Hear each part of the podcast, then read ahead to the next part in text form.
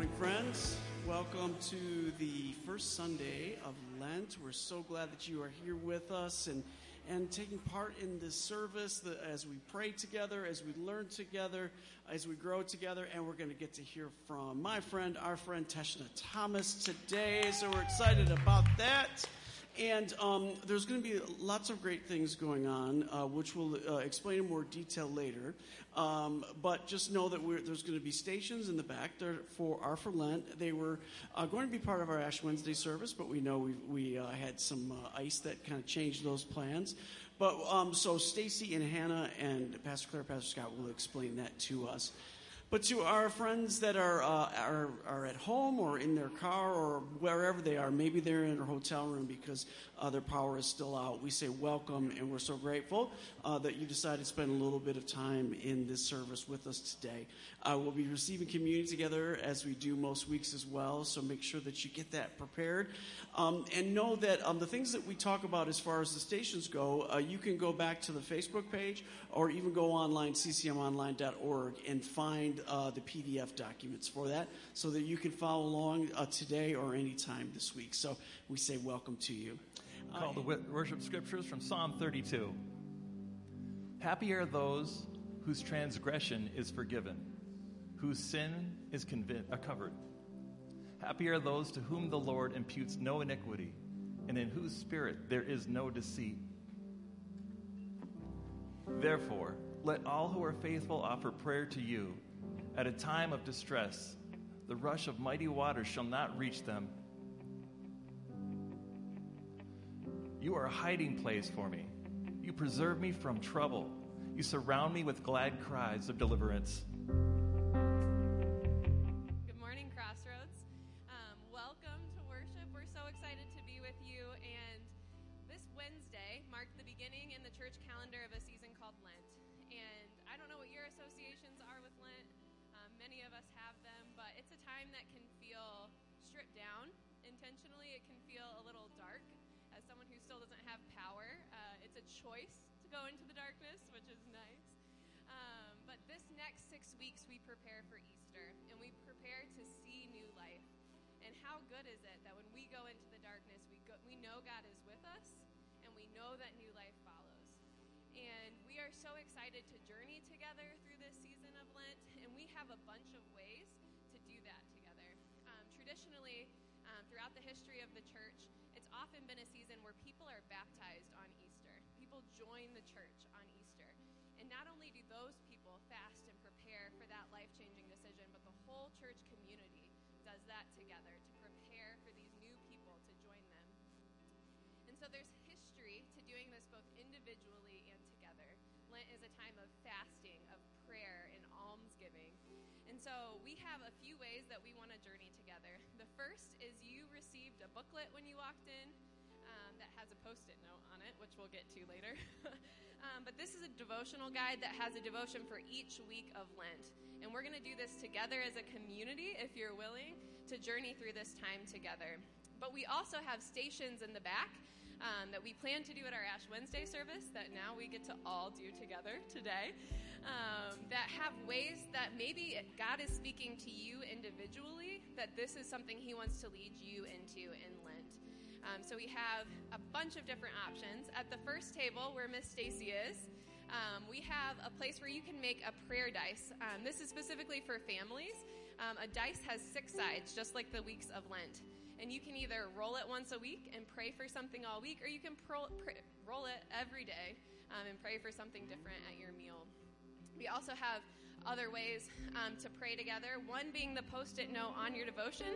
Um, we're going to do prayers of the people by, once again, all of us bringing our prayers um, up to this gold stand together. Um, so when we release you to do the stations, you can bring your prayers up, and that can be a way to kick off this Lenten season for you.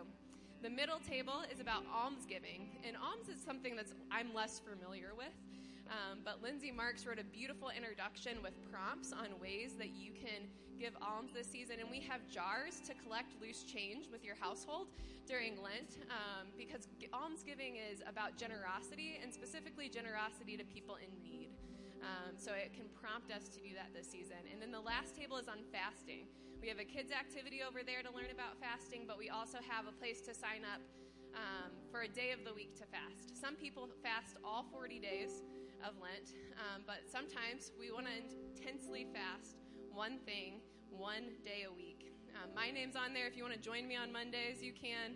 But the reason we sign up is so that we can, in community, know who else is also doing this with me, um, being accountable to one another. So there's a lot of stuff back there, and we're going to enter into a time of worship where you can go light a candle, you can bring your prayers up for prayers of the people, you can put your prayer on the prayer wall, um, or you can go grab resources, or you can journal in your new devotional guide. Um, whatever the Lord is prompting you to do, we pray that you would feel the heart of worship with God today and as we enter the Lenten season. So as we go back into worship, you're released. Families, if you could start with Miss Stacy, that's probably the easiest way to do that. And everybody else, go as the Lord leads.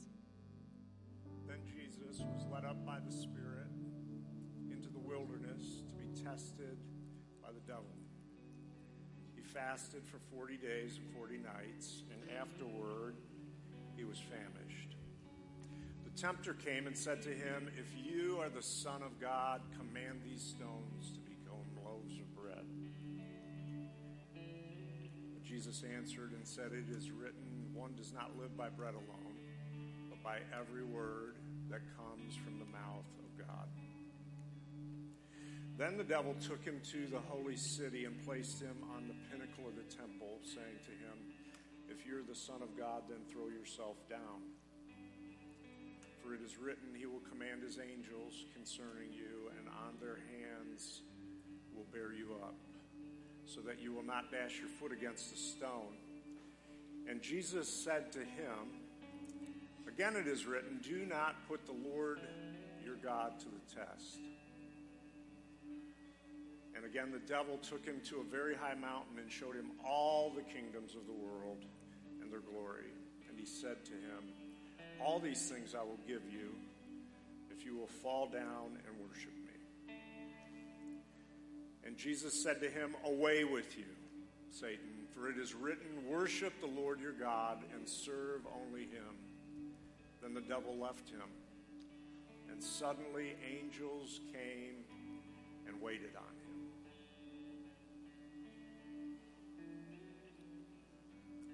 This is God's word for us as we enter into these forty days of prayer and fasting.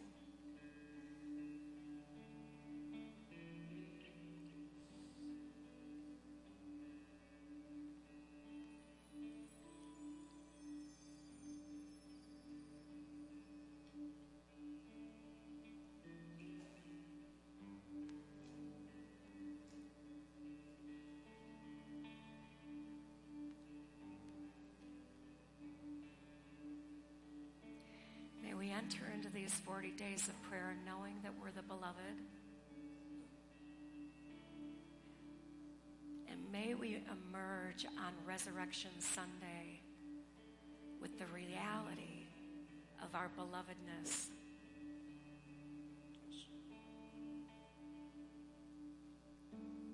Acting justly, loving mercy, and walking humbly.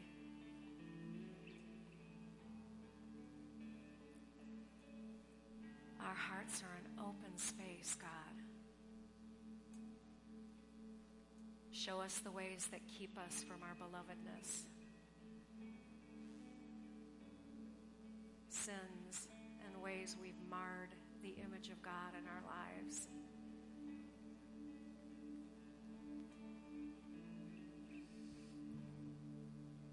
Ways we've not relied on you, Jesus.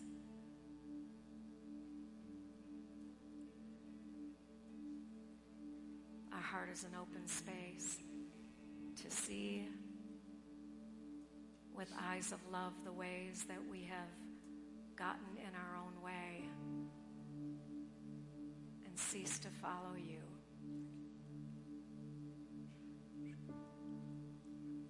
Thank you for the gift of conviction to say, "Oh God, forgive me, heal me, and lead me in the way of love."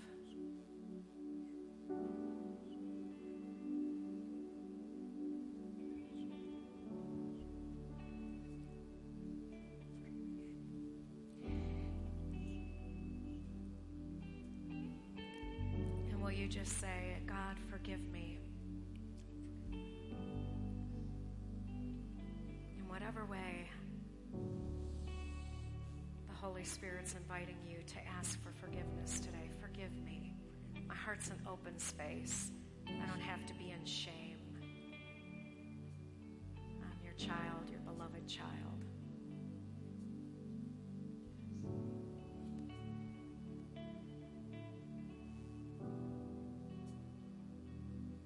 Invite you to the table with bread and wine.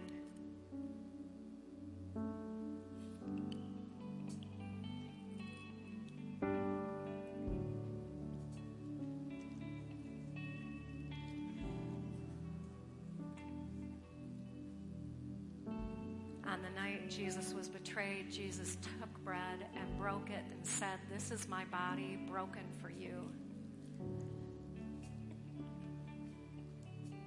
Every time you eat, remember, broken for our brokenness.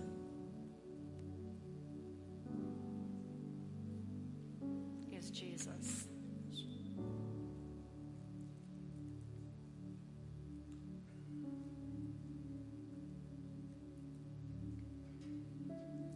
And together we take the bread of healing.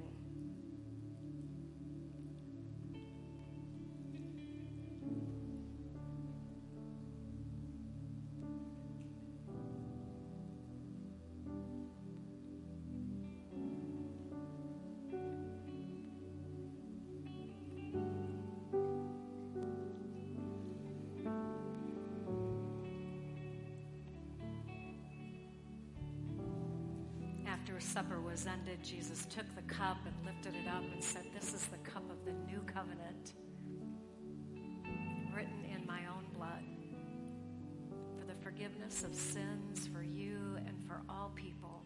And every time you drink, remember." Together, friends, let's take the cup, the cup for our healing.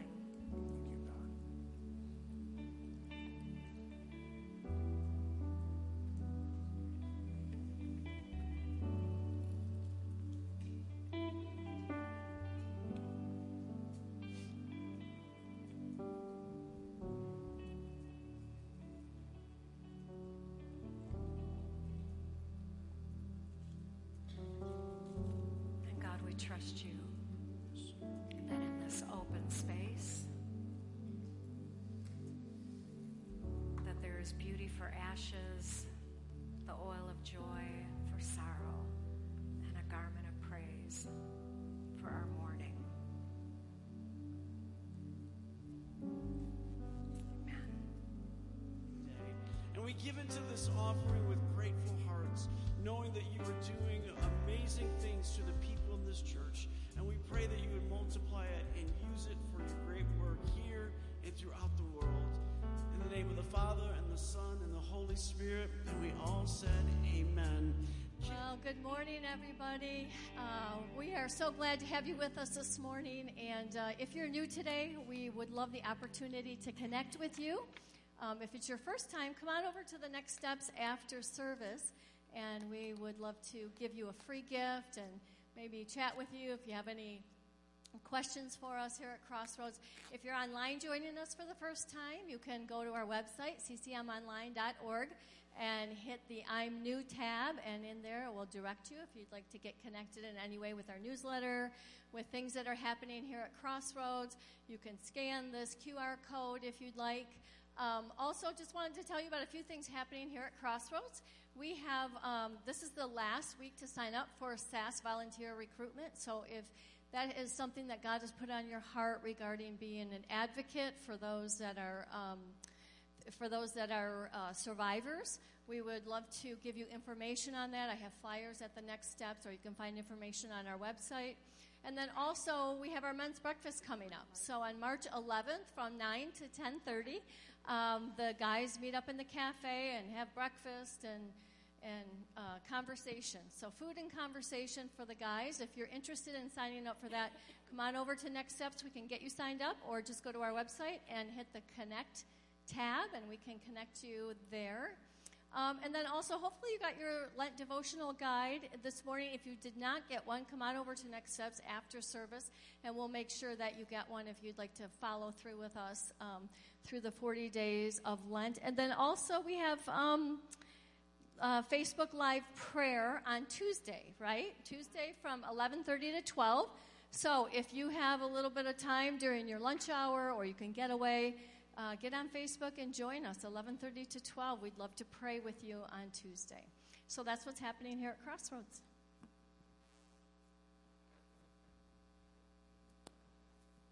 All right, good morning, good morning. Good morning, Teshna. Worship was wonderful, wasn't it? Yeah. All right.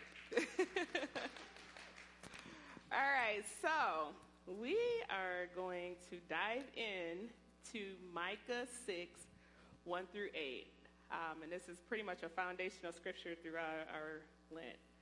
So um, actually, if you want to stand with me, we'll read verses one through eight together. All right. Listen to what the Lord says. Stand up. Plead my case before the mountains. Let the hills hear what you have to say. Hear you, mountains. The Lord I got to turn this way. uh, Listen, you everlasting foundations of the earth, for the Lord has a case against his people. He is lodging a charge against Israel. My people, what have I done to you? How have I burdened you? Answer me. I brought you up out of Egypt and redeemed you from the land of slavery. I sent Moses and to lead you also Aaron and Miriam. My people, remember what Balak, king of Moab, plotted, and what Balaam, son of Beor, answered. Remember your journey from Shittim, the Gilgit, that you may know the righteous acts of the Lord. With what shall I come before the Lord and bow down before the exalted God?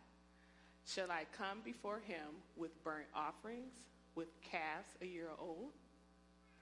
Will the Lord be pleased with thousands of rams, with ten thousand rivers of olive oil? Shall I offer my firstborn for my transgression, the fruit of my body for the sin of my soul? He has showed you, O mortal, what is good, and what does the Lord require of you? To act justly, and to love mercy, and to walk humbly with your God. Let's read that again. He has showed you, O mortal, what is good, and what does the Lord require of you? To act justly, and to love mercy, and to walk humbly with your God. Amen. You can be seated. So going through those, reading through that scriptures, we have verses one through five. Really, it talks about the case um, against Israel with the Lord. This is actually a conversation going on. So we got verses one through five, um, where there's a case against Israel. Then you have verses six through seven, which is Israel's response. And that gets into um, the questions, beginning with, with what shall I come to you, Lord? So really right here, Israel's focus is on their external religious rites. And their questions show a progression from lesser to greater. You got first that they're asking God if he would be satisfied with burnt offerings or of year-old calves, which was required back with the law of Moses. Second, they asked if they should bring thousands of rams. So you hear the progression going with ten thousands of rivers of oil. Such an offering um, then would be somebody extremely wealthy uh, when you talk about thousands of rams. And then thirdly, um, they asked whether they should offer their firstborn. Now that really gets to the extreme, um, sons as a sacrifice for God. Would that be enough to cover their sins? Would God be pleased with them? So really what it gets down to is um, God follows with an answer in verse eight. And that is, he has told you, oh man, what is good. In other words, Israel should already have known the answer to their questions. God then says that he did not need or desire their religious rites, sacrifices, or oblations. Instead, the Lord sought Israel's justice, mercy, and humility. So the answer to Israel's sin problem was not more numerous or more painful sacrifices. The answer was something much deeper than any religious observance. They needed a change of heart. So that's that's where it was at. So let's get a little bit more into required of us. So we are to act justly. Do things with a sense of right and wrong. Love mercy. Embrace loving kindness in our heart. And then walk humbly, upholding justice and mercy in a humble way.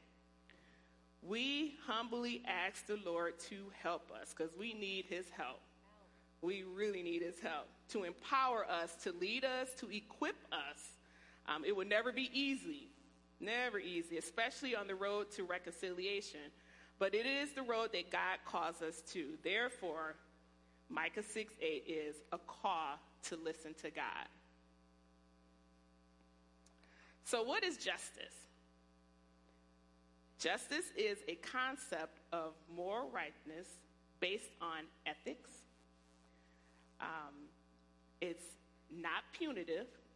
So typically when you think about justice, we think about punishment, don't we?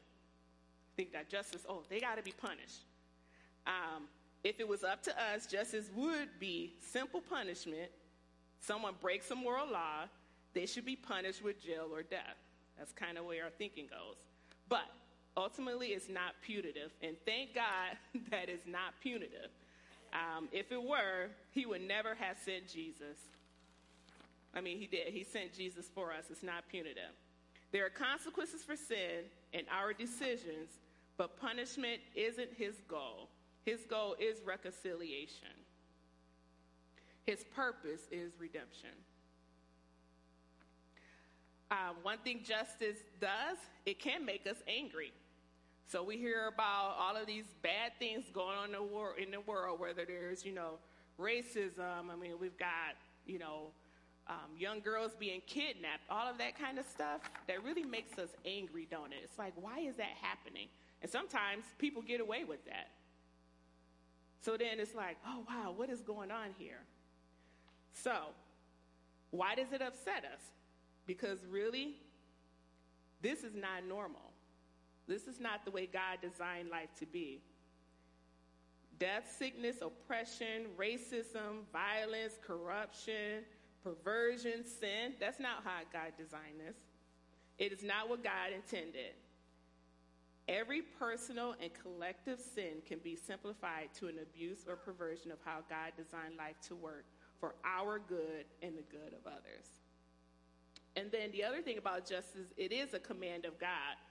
So every command of God is to maintain a right relationship with him and others according to, we got Matthew verses, oh, actually Matthew um, twenty-two, where God's justice, therefore, is his plan and promise to reconcile all things to the way they were intended to be. If not better than ever, that is God's standard, the heavenly reality. And he will correct all creation back to his best. Even creation longs for it.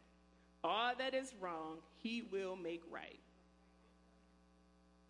Um, as I mentioned, God's justice, justice isn't about punishment. It's about fairness.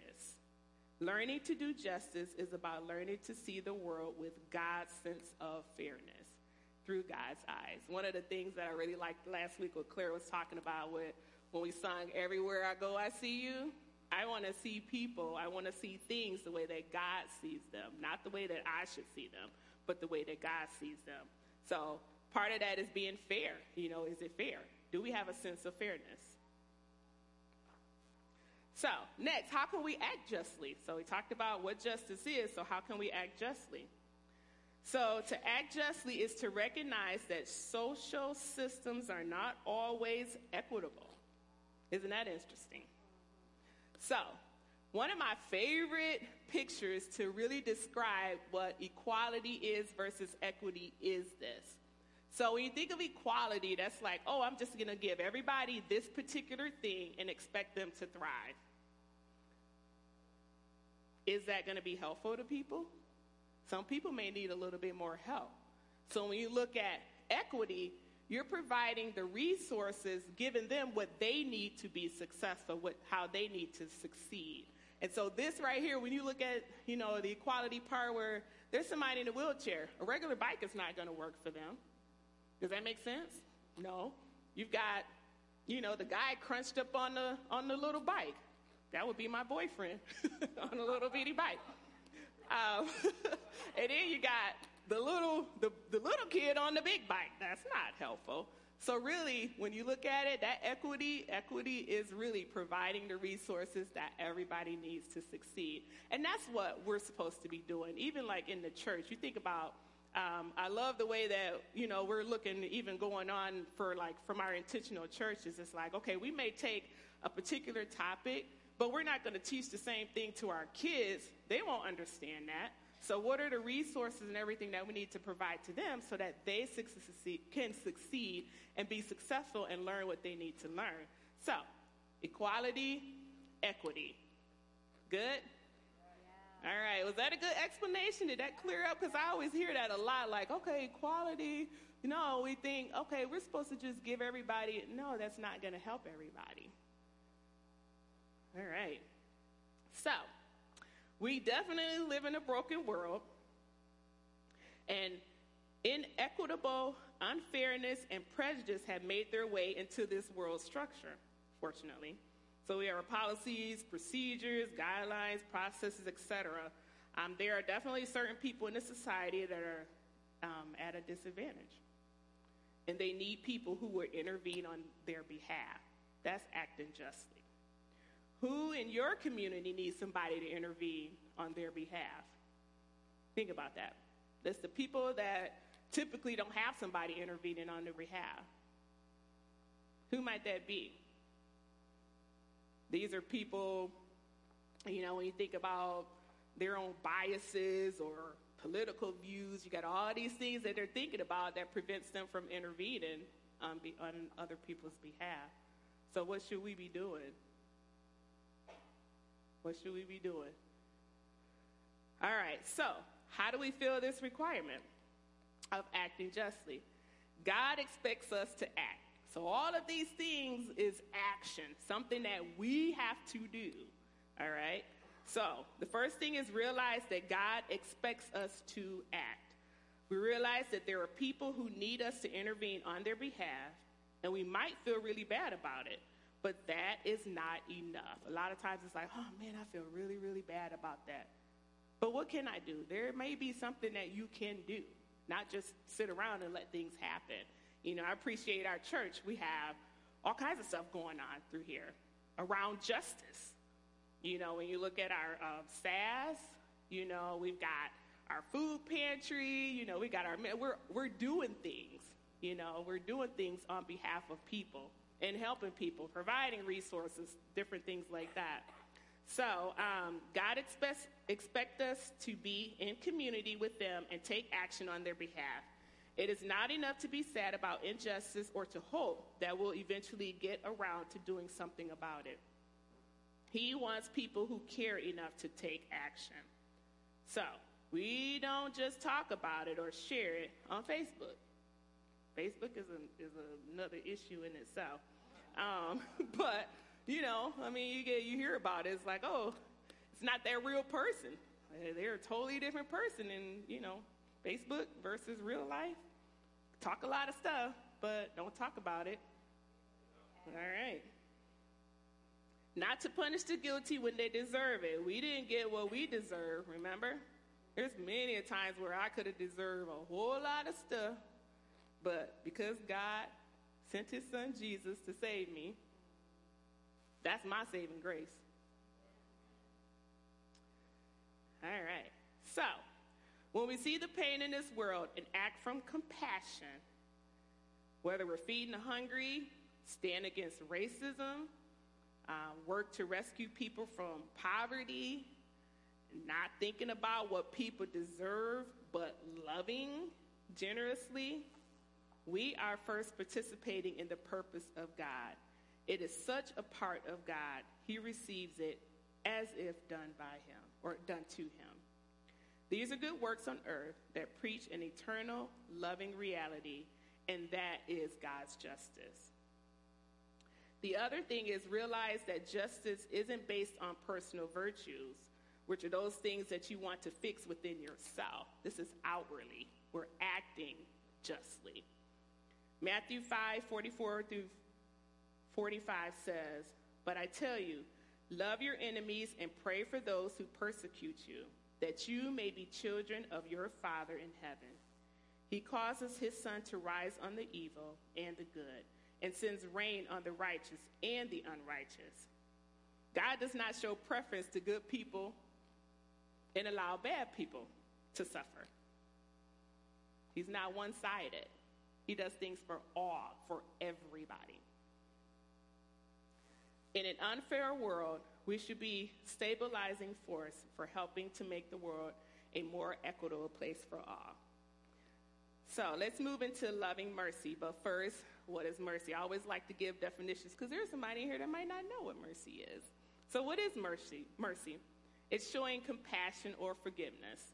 That is one thing I feel like that is really my heart, is to do that, is to make sure I'm showing compassion and forgiveness. So mercy is showing compassion or forgiveness towards someone whom it is within one's power to punish or harm. For example, God showed mercy on us when he sacrificed his son, Christ Jesus, on the cross to pay for the price for our sins. So mercy is also a sacrifice. When you take stuff, just think about when you take stuff to the Goodwill. Typically, you're grabbing those things that, mm, oh, I may not wear that anymore, or I may not like that. Um, would you really be sacrificing anything if you were just taking those little things? What if it's something that you really, really, really like? Now, that's a sacrifice. I even look when I go through my closet every year and uh, I'm going through stuff, and it's like, oh, I don't want that anymore. But yet, am I sacrificing, making a true sacrifice if I'm just giving those little things away? Hmm. Should I be sacrificing something that's more um, valuable, or more that something that I really, really, really like? True sacrifice. So the same thing happens when we think about mercy. When we're nice instead of being grumpy to others, we imagine ourselves as merciful. But true mercy always has an element of sacrifice to it. It's the way we respond after something has been taken from us. It's how we react after we've been treated poorly. So the next thing is mercy looks beyond what someone deserves. When it's within our power or right to punish or harm someone, but we show compassion and forgiveness instead, we are demonstrating mercy. And while we'd all like to think of ourselves as merciful, it's not a trait that comes naturally. It takes work. We live in a culture that's obsessed with retaliation and punishment. Mercy looks beyond what someone deserves so that they can experience what could only be theirs through forgiveness, kindness, compassion, and generosity. So, what is it to love mercy? So love mercy contains the Hebrew word hesed, which means loyal love or loving kindness. God desires for us to love mercy. It is interesting to note that God wants us to be drawn to mercy, having compassion for those in need. This is not always easy, as we see so much human need, and because of that, it's easy for our hearts to harden and our minds to judge. We judge a lot. I have to check myself on that. I do. So in these situations, we need to hear God say, "As one of my people, I hope you love mercy, for that is what you have received." God has given us mercy, so we need to show um, mercy to others. Just as God's character is continually loyal and merciful to us, he calls us to live in this same way, both in our relationships with him and with others.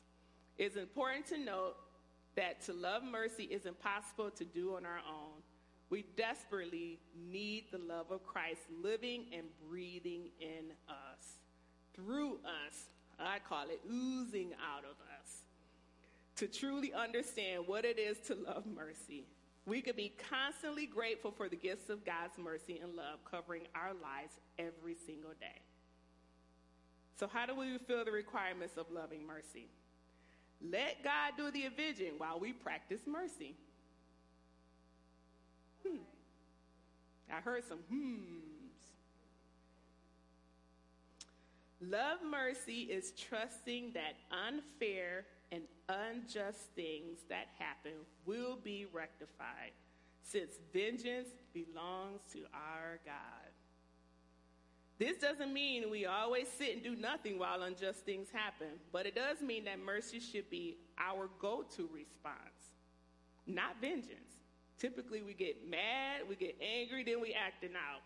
But it should be the other way around.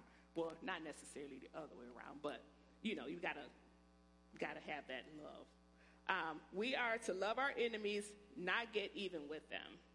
Loving mercy means trusting in God's perfect justice and mercy, since he knows every situation and person many times better than we do. We mercifully trust him to deal with people in the best way possible. So long story short, let God do it when it comes to that vengeance. We got our part that we do, which is loving mercy. You love people, show compassion, those things. But let God do the other stuff. Let him take care of it. We do our part. He does his. Continue to show mercy even when none is shown to us. That's the next thing. When Jesus was being crucified, he stopped his followers from violently protecting him and asked God to forgive those who were crucifying him. Let me read that again. When Jesus was being crucified, he stopped his followers from violently protecting him and asked God to forgive those who were crucifying him. It is helpful to look at every human being we come in contact with as someone who needs mercy just as much as we do.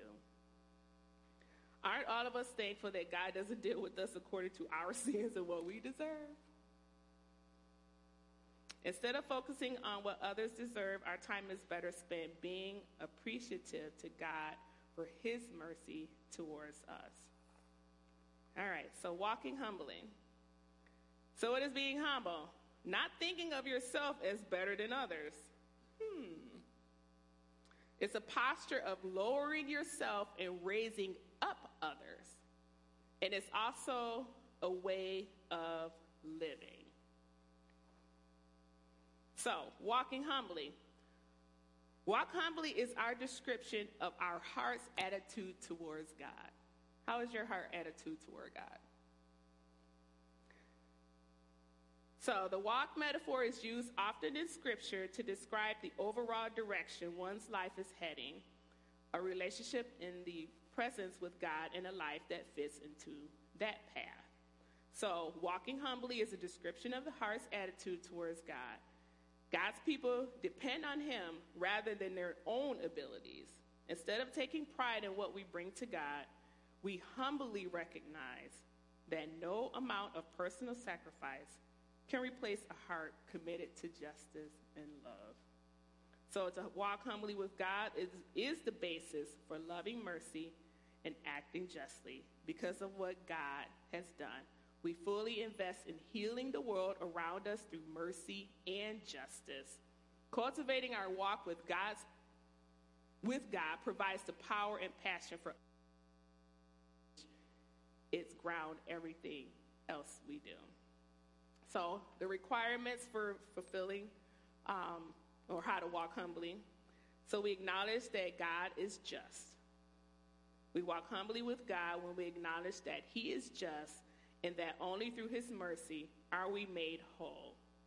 Humility is perhaps one of the hardest things for us to show.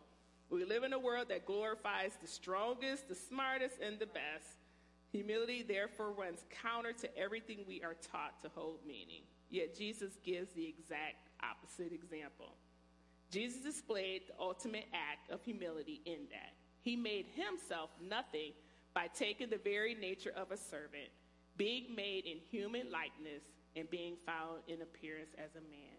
He humbled himself by becoming obedient to death, even death on a cross. So, how do we fulfill the requirements for walking humbly? The power to walk humbly with God, to love mercy, and to act justly comes from the Holy Spirit. We need the Holy Spirit in us. God himself. God invites me and you by his power to join his work. And that's an awesome privilege that God gives us to walk with him. We are told to walk in humility, the constant recognition of the reality that we absolutely need God. Walking implies direction, intention, consistency, and activity. It isn't passive. So, acting justly, love mercy, and walking humbly requires intentionality. We have to be very intentional in this work. Even just our journey with, you know, just walking with God, it has to be intentional. We learn a lot of different practices, things, you know, that, that we do here. And um, just this journey, you have to be intentional. So there's intentional relationships. Human beings tend to react in certain sensible but often unhelpful ways. So the Christian life calls us to move out of all these natural reactions and to live a life that's entirely different. It calls us to live a life where we honor our leaders, that we are patient with people, and do not react to wrongs committed against us. So intentional relationships is the way that we relate to others and deeply programmed into us. Our tendency is generally to attack or distance when relationships feel strained.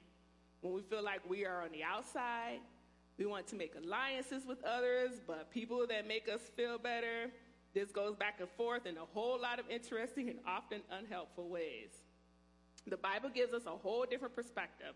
We have to meet people where they are. People have trouble moving forward in a variety of reasons, but we we have to keep moving forward. That's that's the key there. Relationships take work, doesn't they? And community, it is a process. When we enter into relationships, we need to embrace the lengthy process that working together involves. So then there is intentional thinking. That requires us to intentionally put scriptures in our hearts and renew our thinking. The devil deliberately fills our heart and minds with negative, so our focus will be on the negative. So I know one of the things that I do um, when it comes to intentional thinking, um, I pray. So if I feel that I'm thinking in a bad way or passing judgment on somebody, I literally stop and say, Teshna, okay, that's not right. So then I start praying. I pray for that person. That's my way of being intentional, and my way of thinking is to pray for the person or pray for that situation. And so that's something that I do literally daily. Really, it's daily. So you might want to have some kind of a practice that, you know, when you have those thoughts or things that come into your mind that kind of steers you away, like, okay, God, that wasn't right. Let me just pray for that person. Good practice. All right. So let me go ahead and sum this up.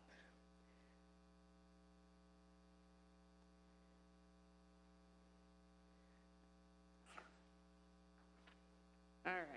The truth of God's word that we meditate on will reveal the truth of the life we choose to live. If we want to live a life of excellence, we must intentionally choose to think excellent thoughts. The, real, the results of good thinking are worth the effort. When we begin to change our thoughts, it eventually changes who we are, become, and the life we live. I want to live the life that Jesus died and gave me. So these three are in perfect biblical balance when you talk about um, acting justly, love mercy, and walking humbly. We find ourselves becoming imitators of Christ when we're doing this, who is filled with grace and truth, and placed the needs of others above his own. In a troubled world, we have the opportunity to bring peace by speaking and living out truth. Justice in our words and actions, showing and giving thanks for his mercy, and by living in humility before God and others. So there are some questions I want you to ponder. And so you have your little forty-day booklet there where um, The band is going to play some music, and during that time, I want you to think about these and start jotting down. So the first question is, what does this, what does the Lord desire for you? What is that? The next thing, what gifts and abilities has He given you for that? How can you step outside your comfort zone to other areas in the to the other areas the Lord may be desiring for you? And then what are ways you can make Micah six eight an action in your life? So as I talked about earlier, all three, all three of these things are action, and it's going to take intentionality. So um, while the band plays, I want you to think about those questions and write them down. It's good to jot down, down these things. What does the Lord desire for you? What gifts and abilities has He given you for that? How can you step outside your comfort zone to other areas the Lord may be desiring for you? What are ways you can make Micah six eight an action in your life?